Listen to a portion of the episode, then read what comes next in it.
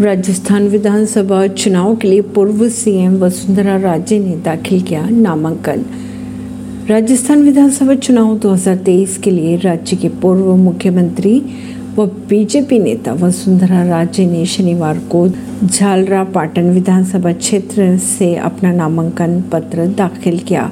इस मौके पर केंद्रीय मंत्री प्रहलाद जोशी भी उनके साथ मौजूद रहे। गौरतलब बात यह है कि राजस्थान में विधानसभा चुनाव के लिए 25 नवंबर को मतदान होने हैं और तीन दिसंबर को नतीजे आएँगे। परवीन सिंह, नई दिल्ली से।